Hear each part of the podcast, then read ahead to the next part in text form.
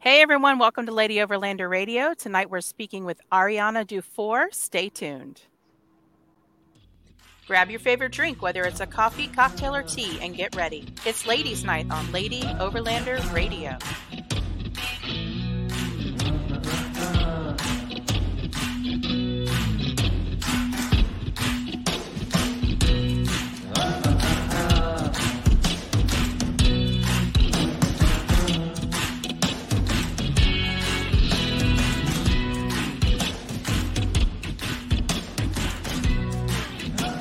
Lady Overlander Radio is brought to you by Artemis Overland Hardware, Midland Radio, Timbo Tusk, U.S. Action Tracks, The More Expo, and Adventure Trail RV, creator of the Overland Shower.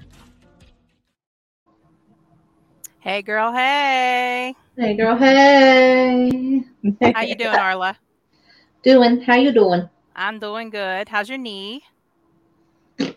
Oh, that's no good. Ortho next Wednesday. Be good times. Boo. Boo. It's So too hot gonna wear a brace. right? Cut it off Cut above it off, man. I don't know. That's not fun. Mm-mm. Are you sitting outside in the Indiana sun today? I am. It's a little warm. It's a little warm, but Yeah. it's. I'm hoping it cools down a little bit as the sun set. It's so pretty here. It's like we're right on a lake, and it's just it's mm-hmm. just gorgeous. I love it. But it, there's still humidity, so got to deal with that. Makes your hair But- curlier. Oh yeah, it's very curly today. so tonight we're talking to Ariana. How are you doing, Ariana? Hey, I'm doing great. Thanks for having me. And I see you have your babies. One of your babies' tails went by behind I you. know. Yeah, you're definitely going to be seeing the fluff just kind of going back and forth. So, yeah, I've got the two babies, the two border collies. Oh, that's so awesome.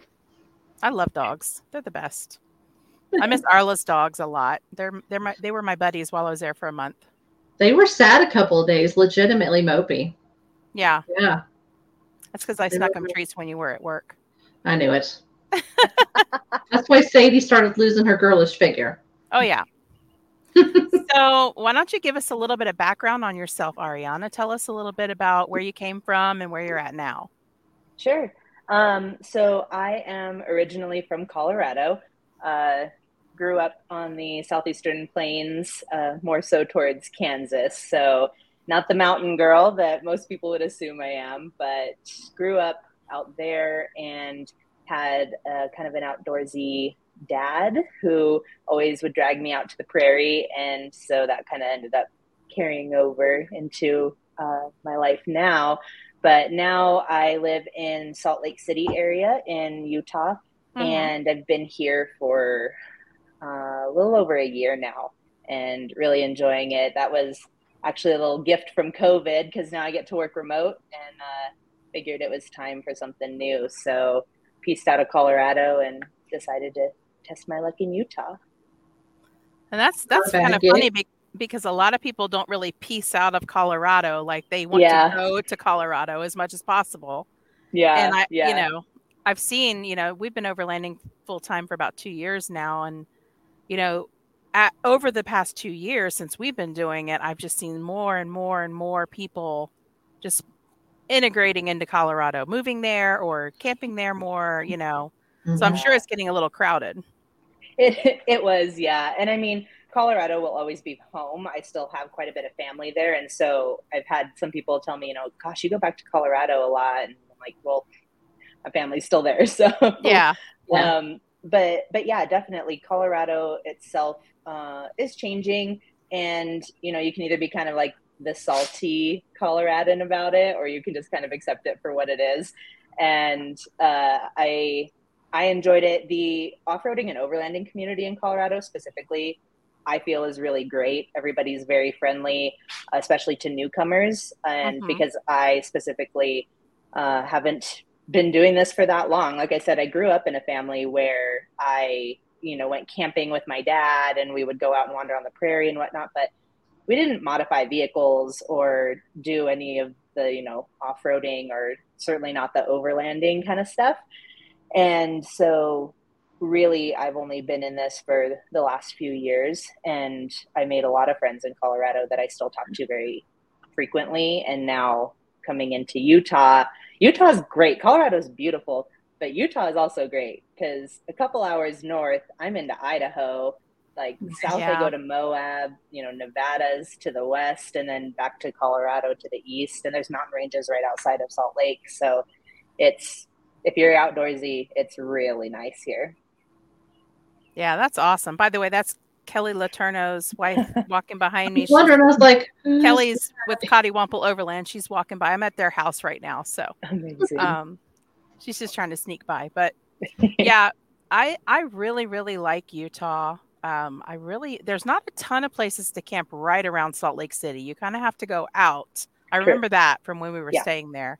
Mhm. Um, but there's just some really really cool places up in the mountains. You know yeah. where you can Yeah. you can hit, and it's Yeah. so pretty there. Yeah, yeah, I really that's what I enjoyed when I first came to the Salt Lake area just to visit.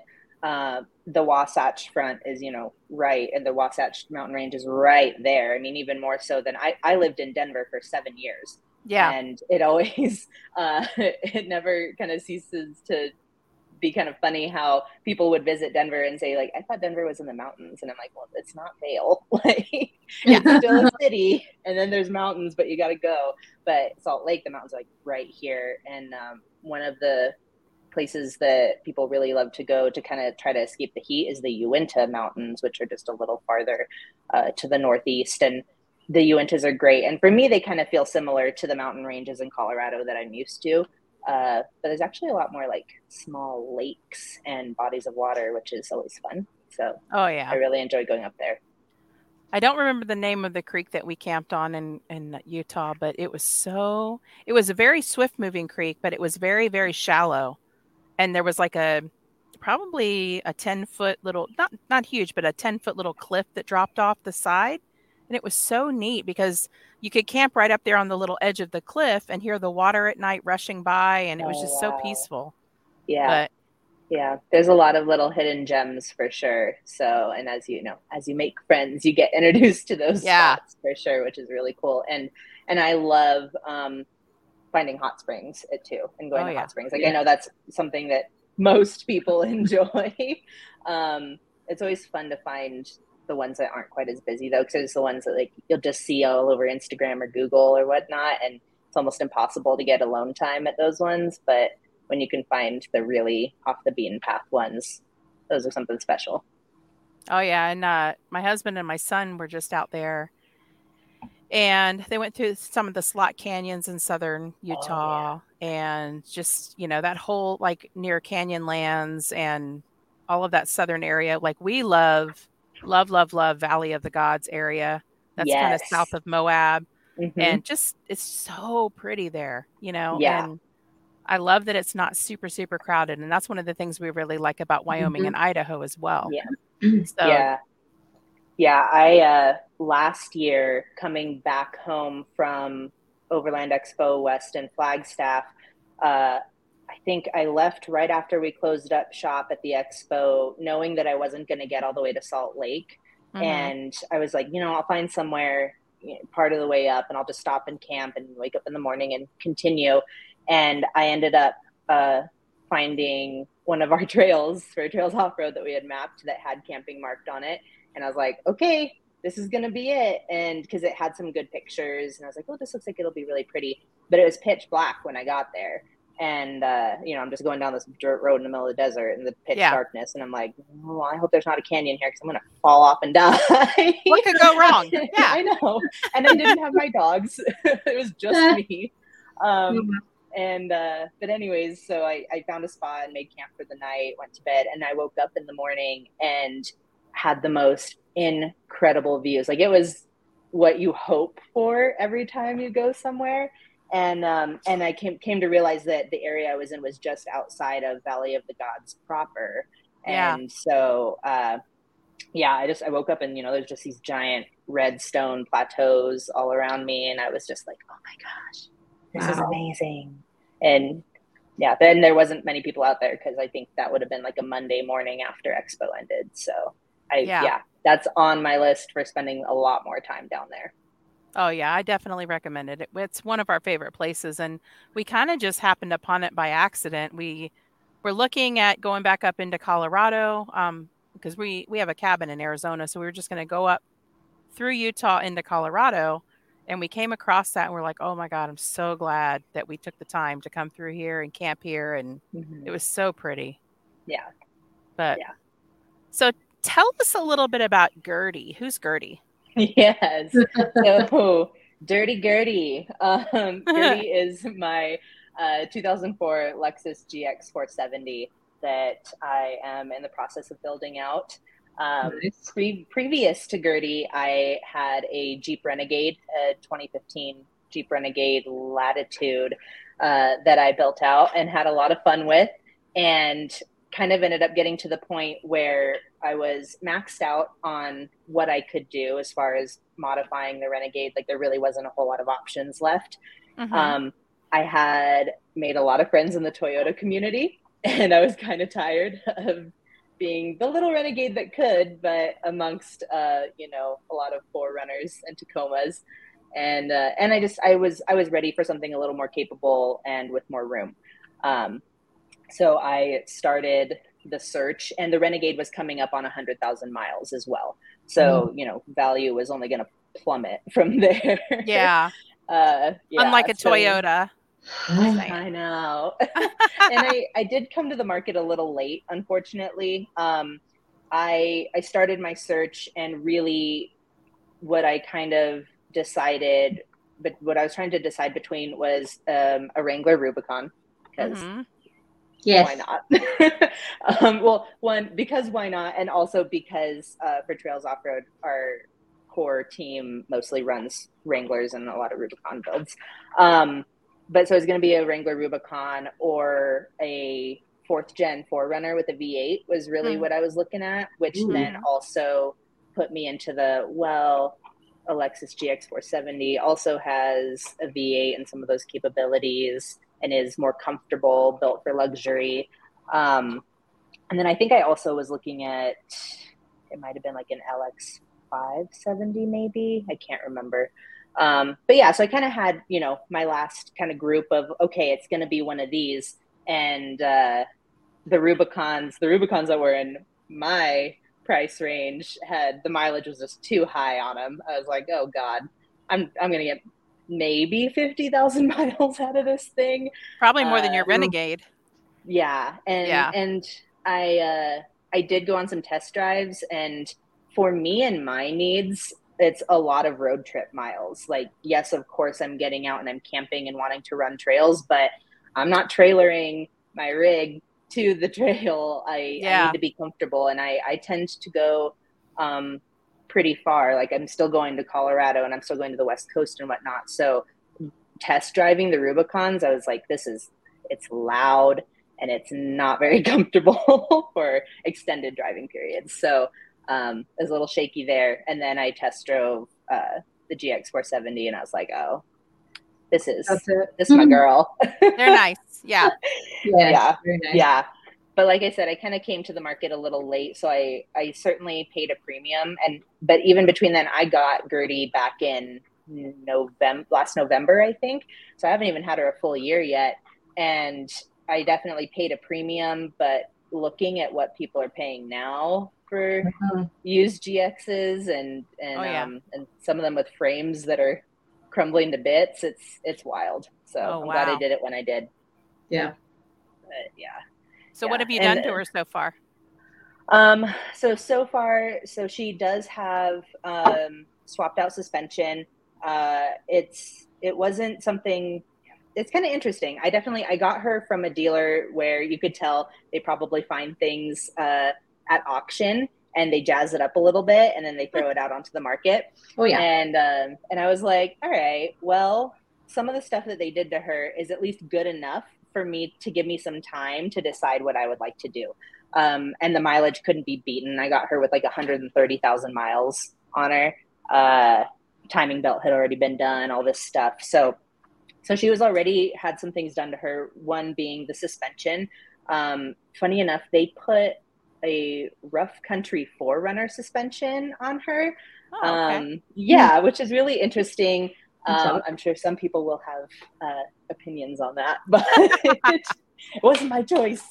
Um, but uh, anyways, it's actually surprisingly comfortable. And the GX, most people know that the GX and the 4Runner share um, a platform, and they're very, very similar. If not, some people like they're the same. Um, so, yeah, she's got uh, rough country 4Runner suspension on her uh, 275 Hankook Dyna Pro AT tires. Uh, I did swap out, it's more of an aesthetic thing, but I did swap out the rear tail lights for USR Auto LED mm-hmm. Prado style tail lights. Um, one of the first things I did, they had put some rickety like Amazon basket up on top of her crossbars, and I was like, "That's that's, that's garbage." Gone. Like, um, so that got swapped out for a Rhino Pioneer platform, Rhino Rack Pioneer platform, um, which has had its own learning curve because the slats run like front to back and yeah, it's, it's different. Yeah. That's yeah. what I run. Mm-hmm. Yeah. Um, it's interesting. It's sturdy as heck, but it's been interesting for actually like mounting things, including a tent. So uh, I originally was running a front runner featherlight tent, which I had had on my Renegade because it's literally like 96 pounds. It's oh, crazy. Oh, wow. Yeah.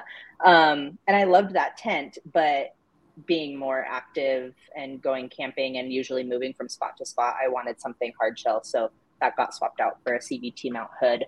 Um, and there are some interior mods too. There's some really cool vendors that are coming out and making uh, things like brackets and MOLLE panels for the interior of the GX. Mm-hmm. Uh, I think I've got a couple things from Ohana Rig Supply specifically uh, that are really great and just finished up a set of drawers for the rear.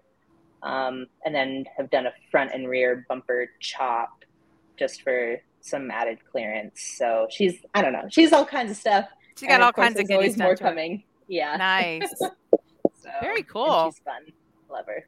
Yeah, I have a buddy who has a GX and he uh he's done all kinds of mods to it. He's had it wrapped and everything and we keep saying, "Okay, come on out on the trails with us. Come on out." Oh. No, I'm not taking that out on the trails. Oh, I'm like, no. You got to be kidding me. Like you've done so much to this. Yeah. Oh, it's too yeah. pretty. I can't do it. Yeah. I'm like, oh come oh, on. Goodness. Yeah. You are not a mall no. crawler guy. Like and and there's there's no reason to mall crawl the GXs. Like they have so much fun out on the trail. Like oh yeah, out there for sure. But yeah, that's hilarious. So, what's your favorite spot to camp in Utah? Oh, I mean, you don't have to don't give lat and long, but right, know, like... yeah. yeah, drop drop crumbs. I know. We all know how I feel about that. Gosh, in Utah, um, I know I'm really trying to think. That's kind of the hard. It's the hard thing. I'm gonna say it's almost like a seasonal thing because yeah. if it's if it's summer and it's hot as heck, then like I said, um, I'm not you know I'm not going down to Moab. I'm not touching that whole area. So if it's gonna be the summertime and I'm staying up north, oh hello, um, sorry. uh, know the babies. Um, we love fur babies. if it's summertime, then I'm going up uh, into the Uintas for sure. Um, which you don't actually. That's the nice thing is you don't have to go that far. Uh, when I go up into the Uintas, I usually keep going past a little town called Kamas, and there's a highway. And of course, I'm going to forget the name of the highway right now, but there's a highway that I think it it closes seasonally uh, they don't maintain the actual paved highway during the winter time because it, it's so high up and it's just not worth plowing. But I think the highway technically takes you up into uh, Wyoming if you followed it all the way. But there's just so much camping up there.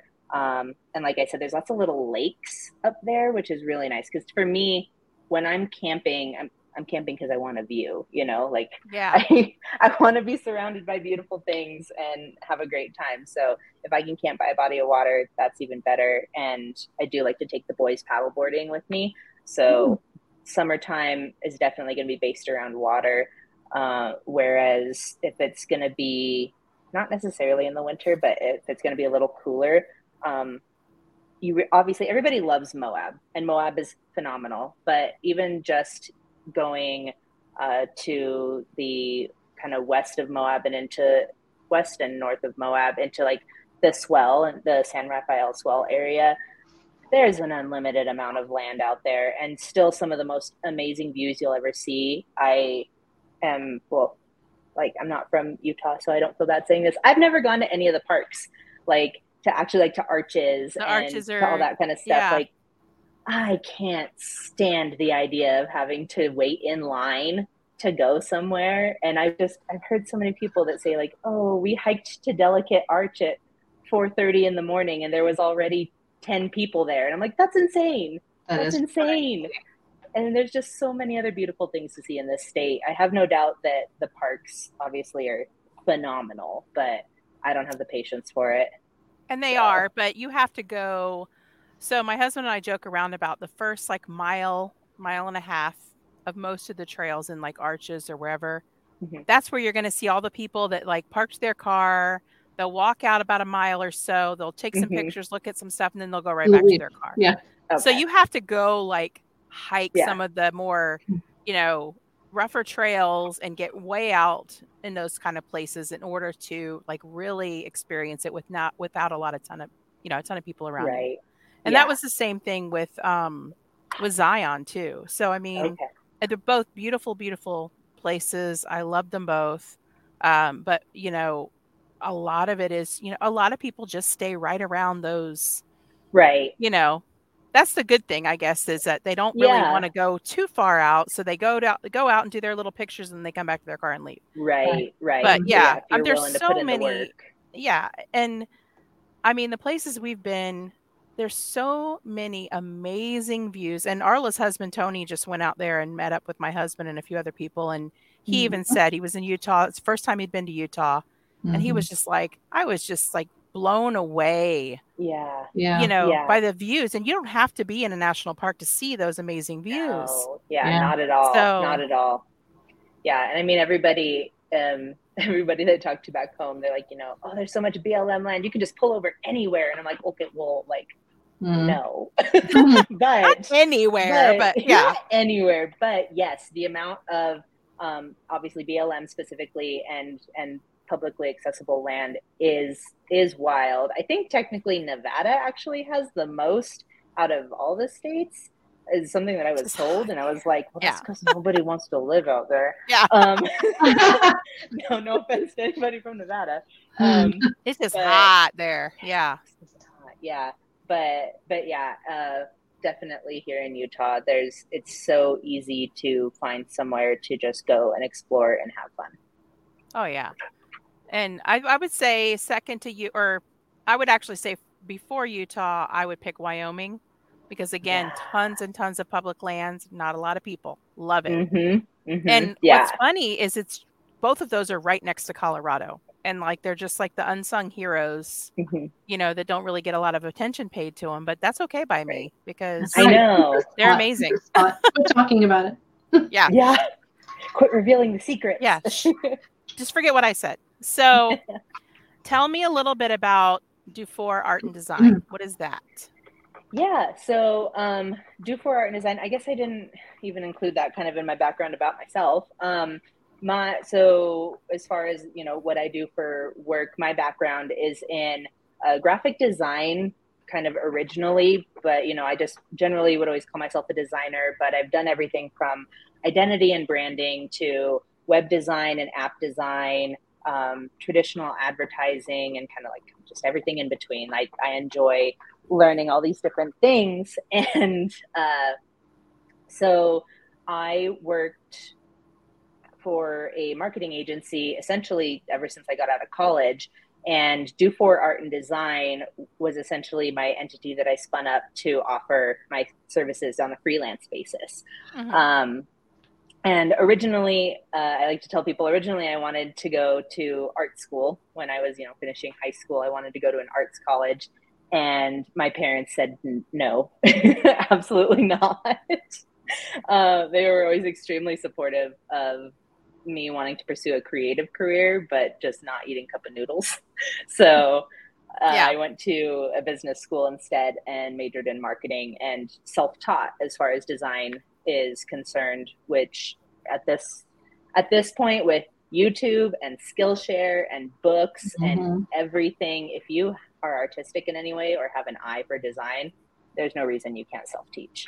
Um, so so yeah, Dufour art and design is just me offering my creative services on a freelance basis uh, while I was working in a marketing agency realm, and then that segued into uh, my position with Trails Off Road now.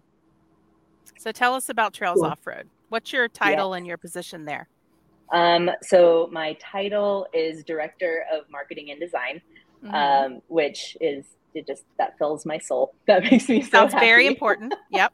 oh yeah, it sounds important. Um, but uh, but essentially, it's kind of funny. I originally, so I've actually I have been an avid user of Trails Off Road's website for I think almost four years now. Um, which the Trails Off Road has been an entity. I, I, think the website was originally published back in 2013. Um, okay. And so it's been around for quite a while, actually. But uh, I've been I had been using it for a few years, and via my just my own design skills, sometimes designers enjoy just kind of coming up with wild ideas and throwing it out into the universe is like a hey wouldn't this be fun and so that's actually what i did is i had made a mock-up of a an interface that was almost like Apple Maps, but it pulled in kind of some like Trails off-road functionality, a little bit Apple Maps, a little bit of Gaia, and it was just this fictitious thing. And I posted that to my design Instagram account, Dufour Art and Design, and I tagged Trails Off Road. And funny enough, the founder Todd saw that and they were in need of, of some help. Um, and he reached out to me and said, Hey, you're a designer. Let's talk. Nice. And very cool. Yeah. Yeah. It's just definitely one of those things where, you know, like social media comes in for good and isn't like a terrible place.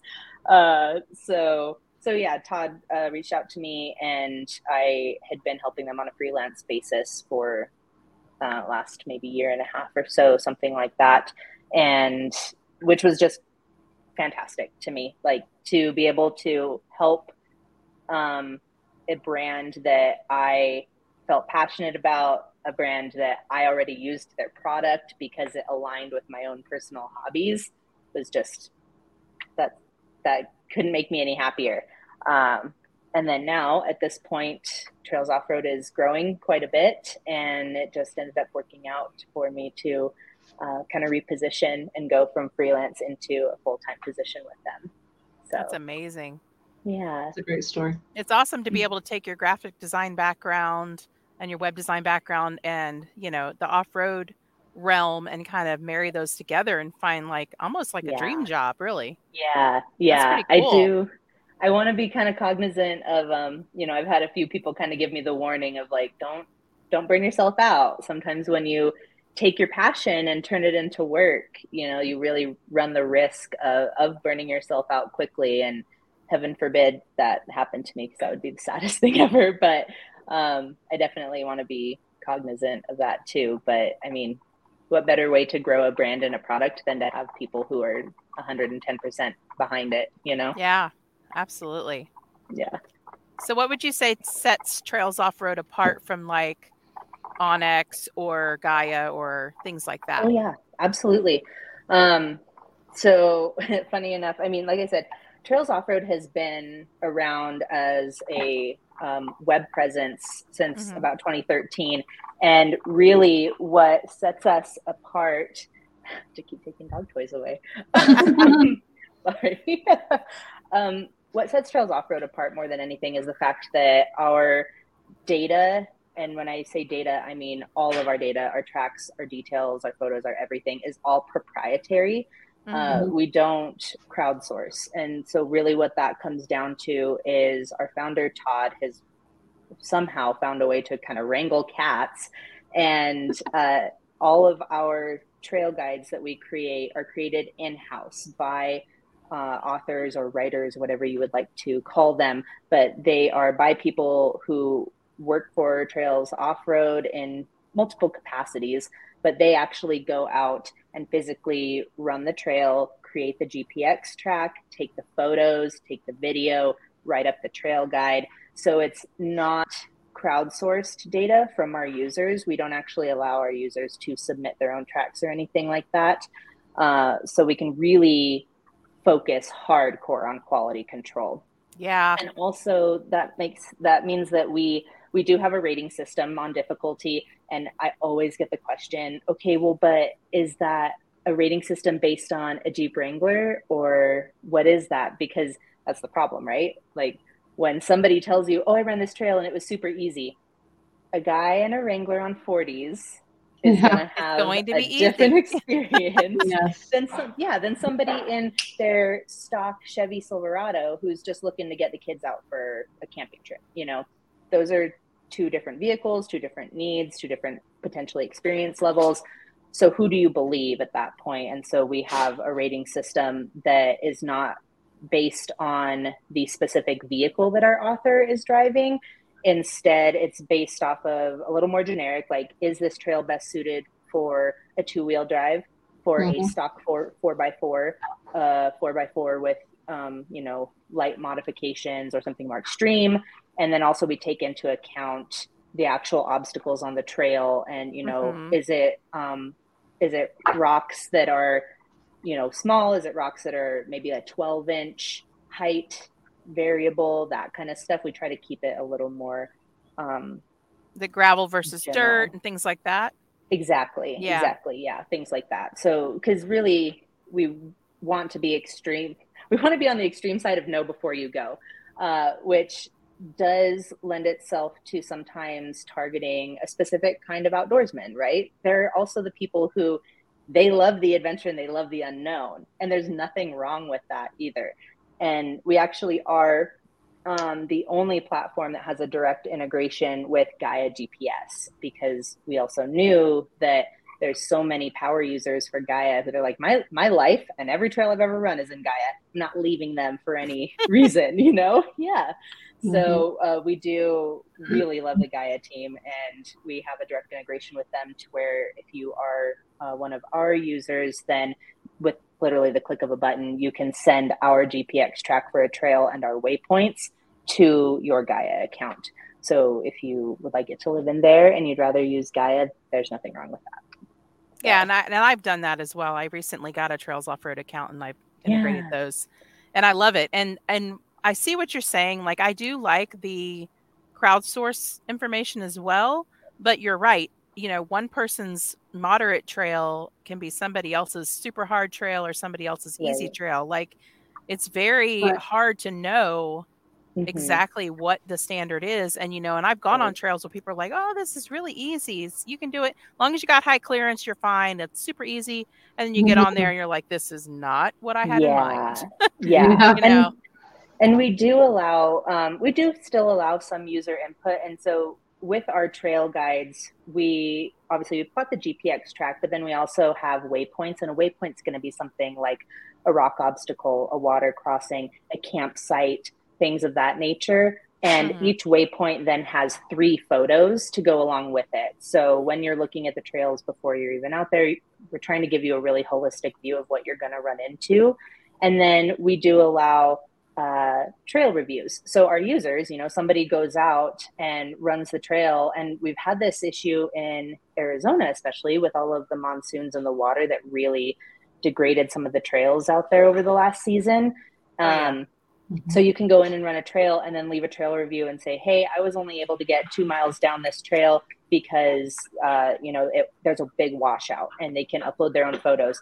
And then that actually sends a notification to our author letting them know. And then we do expect our authors to keep their trail guides up to date. Because that's the other thing. It can't just have somebody publish a trail guide and you know never look at and it again it. yeah exactly yeah yeah so then uh, we do expect our authors to keep trail guides up to date at least seasonally especially for like colorado and the high country where gates close roads close for snow um, that kind of stuff. And also, if somebody lives somewhere maybe where there's wildfires, they're going to know first if there's a fire in the area or if the Forest Service is closing gates to keep people safe uh, and all that kind of stuff.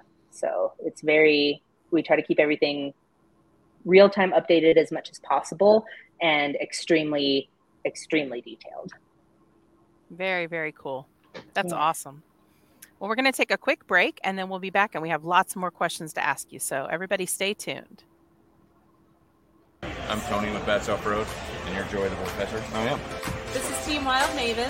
Hey, this is Josh Squash Design. Hi, this is Jerry from Timber Tusk. Hi, we're Cotahualpa Overland. What's up, guys? This is Oscar Mike Overland. Hey, I'm Matt. And I'm Kara with Ozark Overland Adventures. Hey, this is Aaron with Artemis Overland Hardware. Hey, this is Chris with More Expo. You're watching. You're watching. And you're watching And you're watching Lady Overland Radio. Lady, Lady Overlander Radio. You're watching Lady Overland Radio. Here we go. Hey, girl. Hey. Hey, girl, hey. Hey, girl, hey. Hey, girl, hey. Hey, girl, hey. Hey, girl, hey.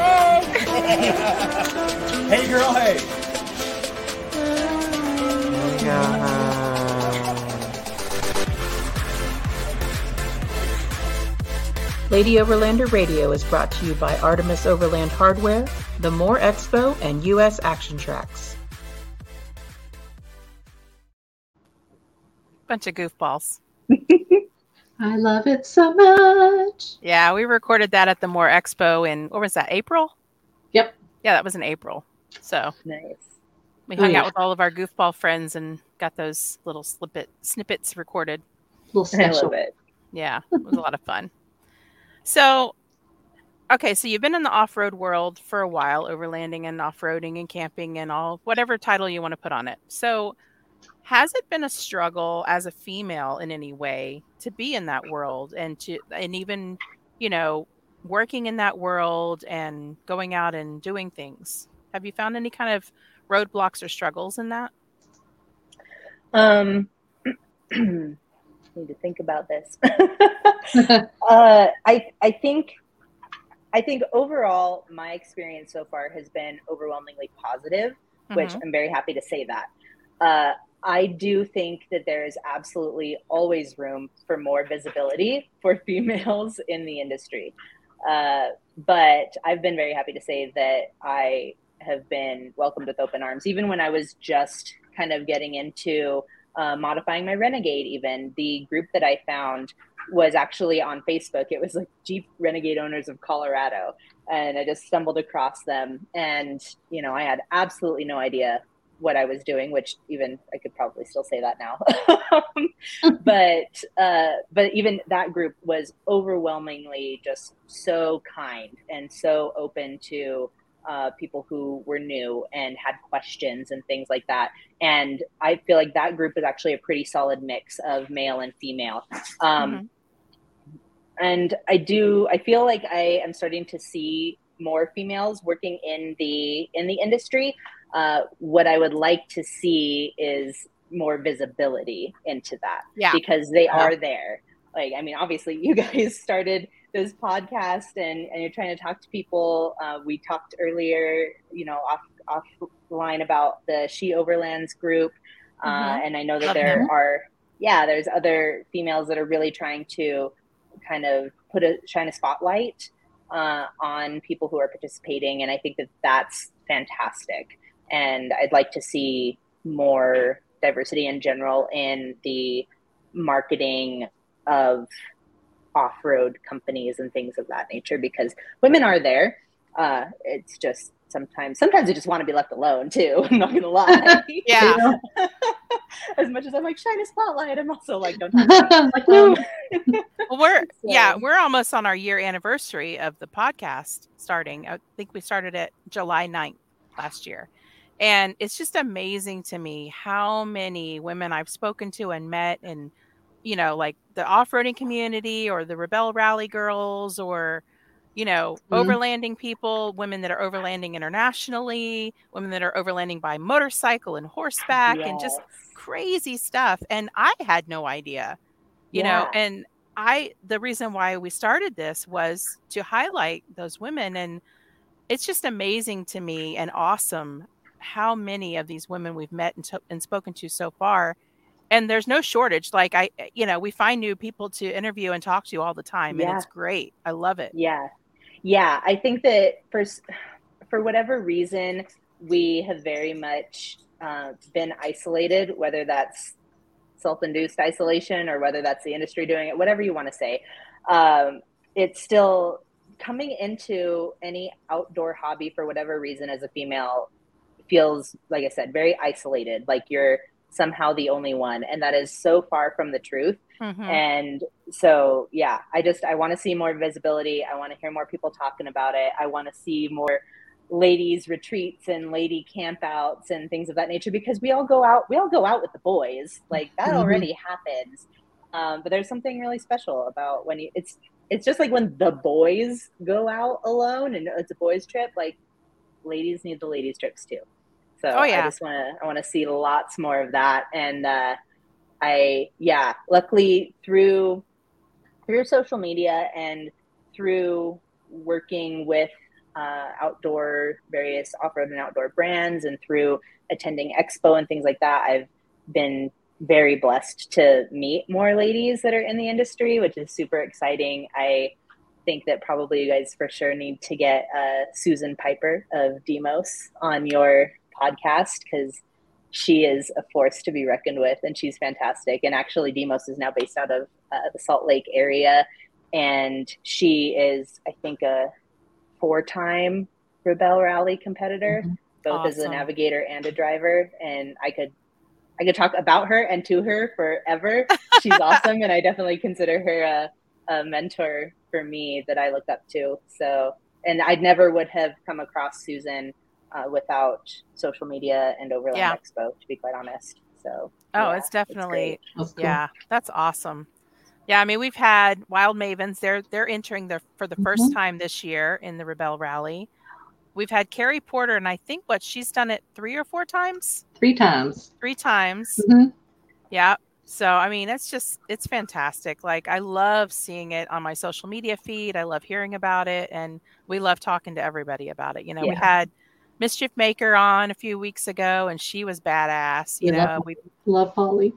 yeah, Mhm. just just so cool. It's so cool to see the things that they're capable of and that they Mhm. do to their rigs, and you know, just really really awesome.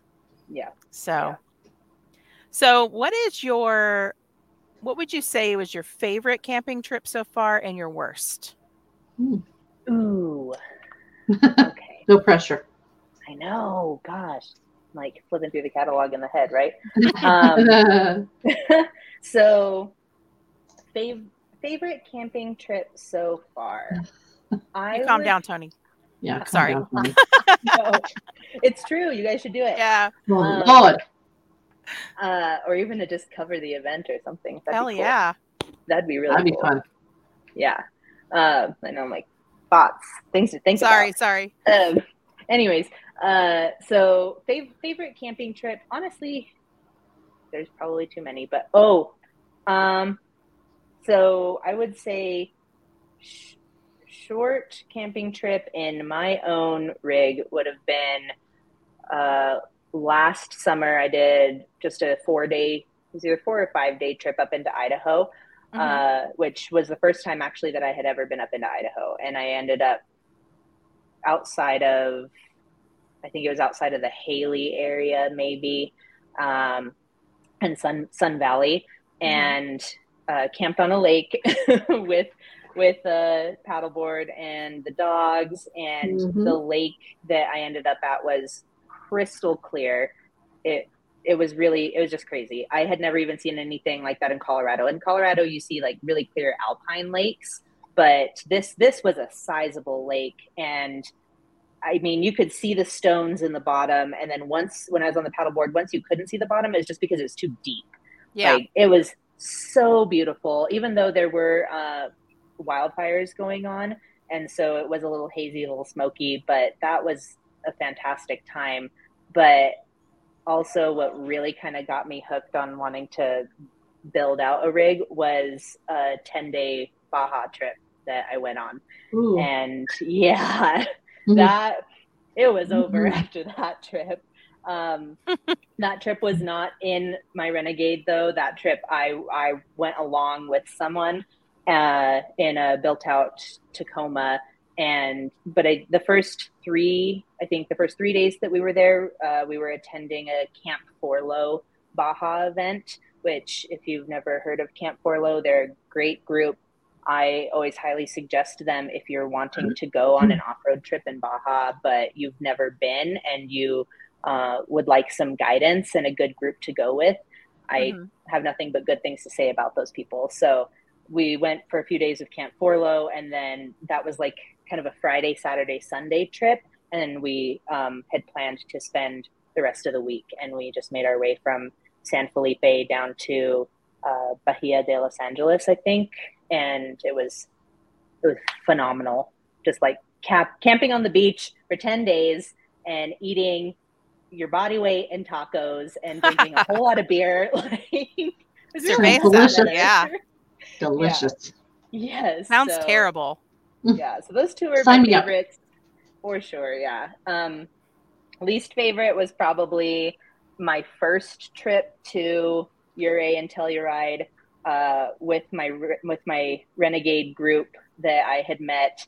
I made a very stupid mistake and was not paying attention on a trail, and I broke my drive shaft Oh, oh. and uh, and it was I think it might have been the first trail even of the trip, and Oh. so yeah, that was no fun at all. I pretty much broke my drive shaft clear off the rear diff, and oh no. um, like it was literally it was just my drive shaft was just dragging.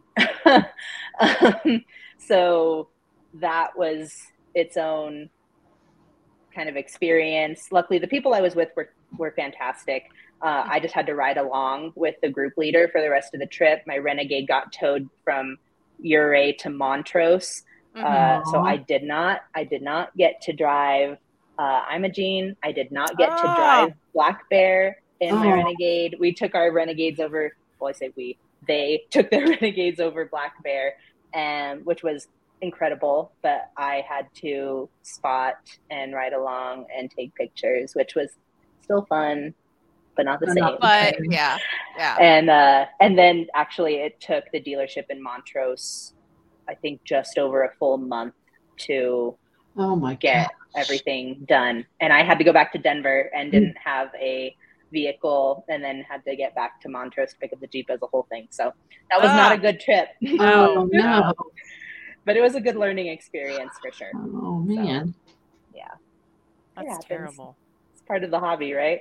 Oh, That's it okay, is. yeah. It's, it's still the bad part that I don't like, especially Yeah. like, especially if you're, you know, even if you're doing it part time or you're not trailering it or you're doing it full time, you know, Right. you rely if that's your daily driver, you know, you really rely Oh, on yeah. that vehicle. And Yeah. Oh, yeah. And that's absolutely that is absolutely where I'm at in life right now. I'm like, I am a single income and my my build is my daily driver. So uh yeah, and I as, as much as I love challenging myself, I don't really have any aspirations to be a crawler and uh, and I don't have the budget for it either. So yeah.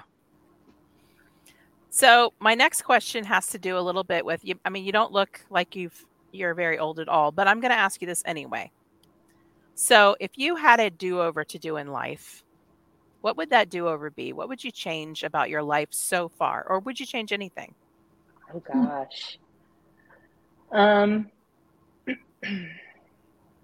I don't know that I would necessarily change anything. Um and and yeah, I'm not I'm not that old, so but uh yeah, I don't know that I would necessarily change anything versus, you know, like if I had to give a younger self some kind of advice or something Yeah. of that nature, uh it would be more to put the self doubt on the back burner more frequently. Mhm. Uh, as as I've gotten older, and I'm sure as I continue my life, uh, I have learned more and more to to trust the gut, and that I am much more capable than I give myself credit for. Um, and you know, sometimes it's worth kind of tooting your own horn in that way. so if, if I had to kind of give myself advice versus changing anything, it would be more to lean into the things that you are interested in more heavily. Um, Mhm. lean into those things, trust yourself, be willing to risk because more than likely it's going to pay off. Um, and also, you Yes. know, those you're able to do those things if you put in the work to building a good support system around you as well. Like, don't ever think that you have to be alone or that you are alone because more than likely you're not. Whether that's that you have supportive family or your chosen family and your friends, or even if it's just the community as a whole.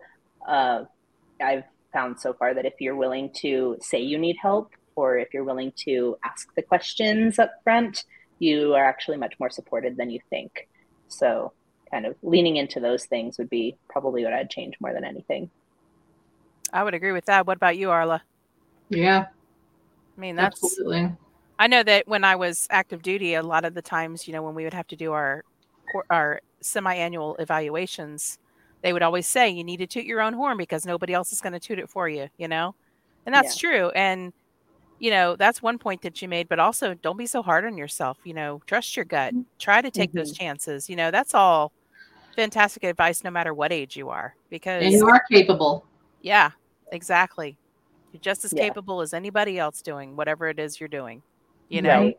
Yeah. And so I mean yeah, and you're just as able to to learn anything. Yeah. Anything yeah. that you don't know but you have an interest in, do it. It doesn't matter if it's not your thing or not your hobby or if you feel like I mean this is leaning hard into stereotypes, right? But if you're a girly girl and you're like, no, well, you know, it's not mm-hmm. really my thing to go camping or to do whatever it is, learn survival tactics or something. Um, so what? If you're curious, lean into it, do it. Like that's just just do it. Try. Oh, that's, that's the truth. You know, even with our camping retreat we did, what was it, two weekends ago? Mm-hmm. Like we had a lot of women there that that it was a lot of firsts for them like the 1st mm-hmm. time they've mm-hmm. ever camped in a tent the first time they've ever set up their own stuff the first time they've ever cooked their own meal at camp right uh, you know when we were doing the recovery class the first time they've ever set up a tow and you know it was just really cool to see them gain confidence and be so excited about these little milestones that they hit and stuff and you know mm-hmm. i think that's so important if you know as long as you're constantly learning constantly mm-hmm. improving mm-hmm. you know and just throwing that doubt to the side as much as possible. Yeah. Yep. I would definitely. agree with that. So so speaking of camping, what's your favorite camp meal to prepare? What do you usually eat when you're out camping? Oh, this is this is a good one. So I'm definitely I'm the kind of person that I will always have the freeze dried meals just in case. Um, because I I swing back and forth. I'm the kind of person that watches the videos and sees the Instagrams of people making the beautiful meals. Right? Oh, yeah. And I'm like, I want to do that. And I can do that. I know I can. Um, and I'll buy, this is what's even worse. I'll buy the groceries. I'll make the plans. I'll buy the groceries. And then I get to camp and I'm like, dude, I'm so freaking tired. Like, no, no. Like, mm-hmm. and I just like roast a cheddar dog on the fire and like yep. eat it in a slice of bread. Like, mm-hmm. um, but if I am actually going to cook, one of my favorite things actually is I really like to take like a turkey kielbasa or something, some sort of like smoked sausage kind of thing that's actually already technically cooked. You just need to warm it up. So I'll do like diced kielbasa, um, peppers and onions, and then I love to get those Uncle Ben's like ready rice. They're meant for you to put in the microwave yeah. and cook. But yeah, honestly, you just toss you toss the peppers and onions and kielbasa in the pan and cook that up, and then you toss the rice and maybe like a little bit of extra water and just let the rice like soften up. Mm-hmm. It's delicious and it's so quick. And uh, and then if I'm like really want a real meal, like asparagus is always easy to cook in a yes. just in a frying pan. I don't screw with potatoes anymore because I've I never they take forever. So I, I was gonna say they potatoes. take a long time to cook. So they take so long. So yeah, I'll just do asparagus and then uh, at the grocery stores here, usually in the meat section, they do these pre-packaged like it's like this little tenderloin medallion wrapped in bacon. Oh yeah. Oh my god.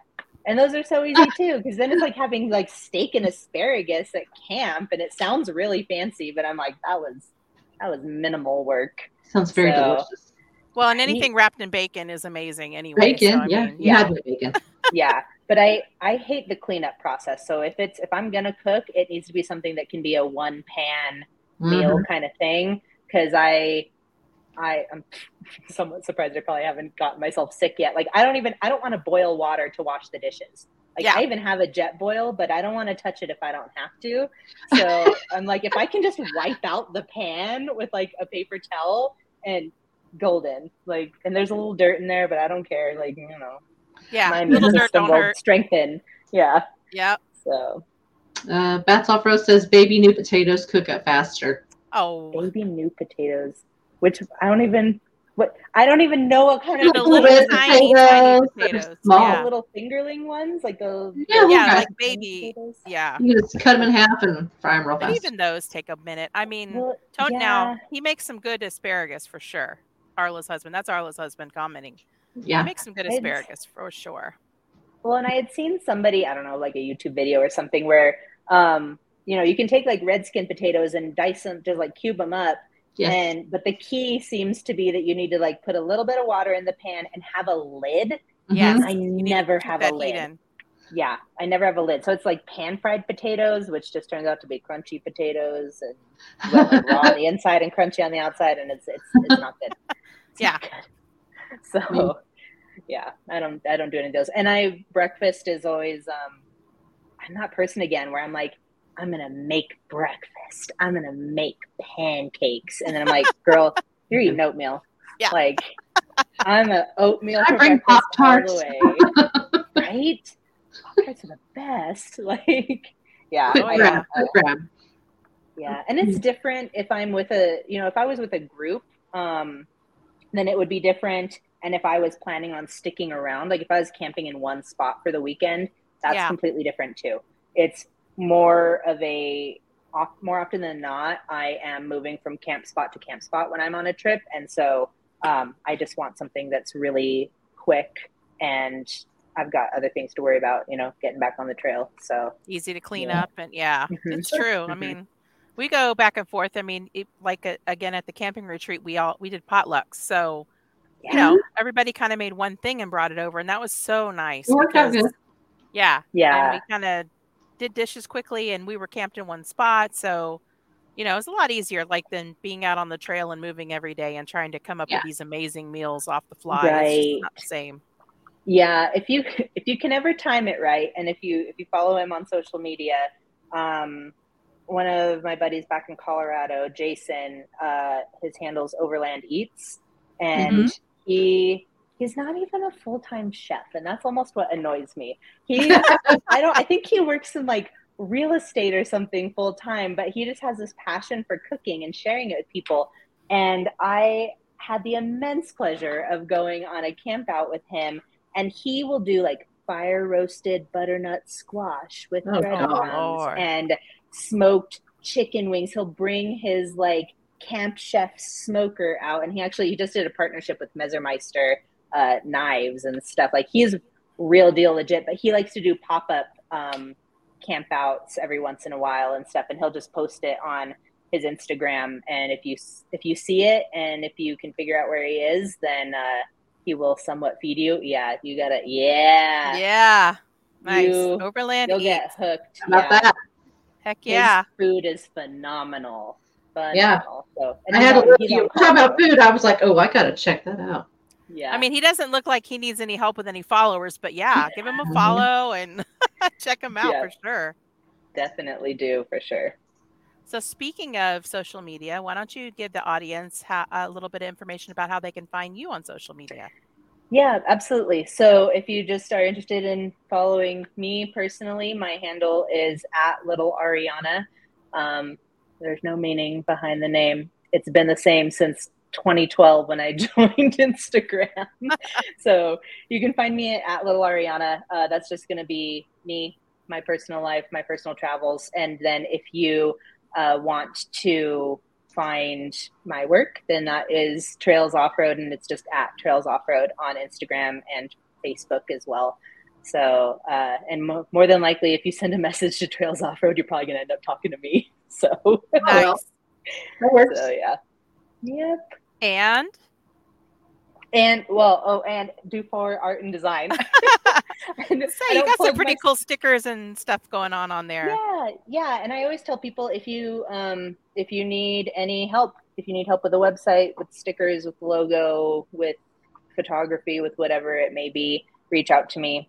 I love working with small uh, outdoor and off-road brands, and my background is working with all kinds of different brands. So if anybody ever needs help, give me a holler.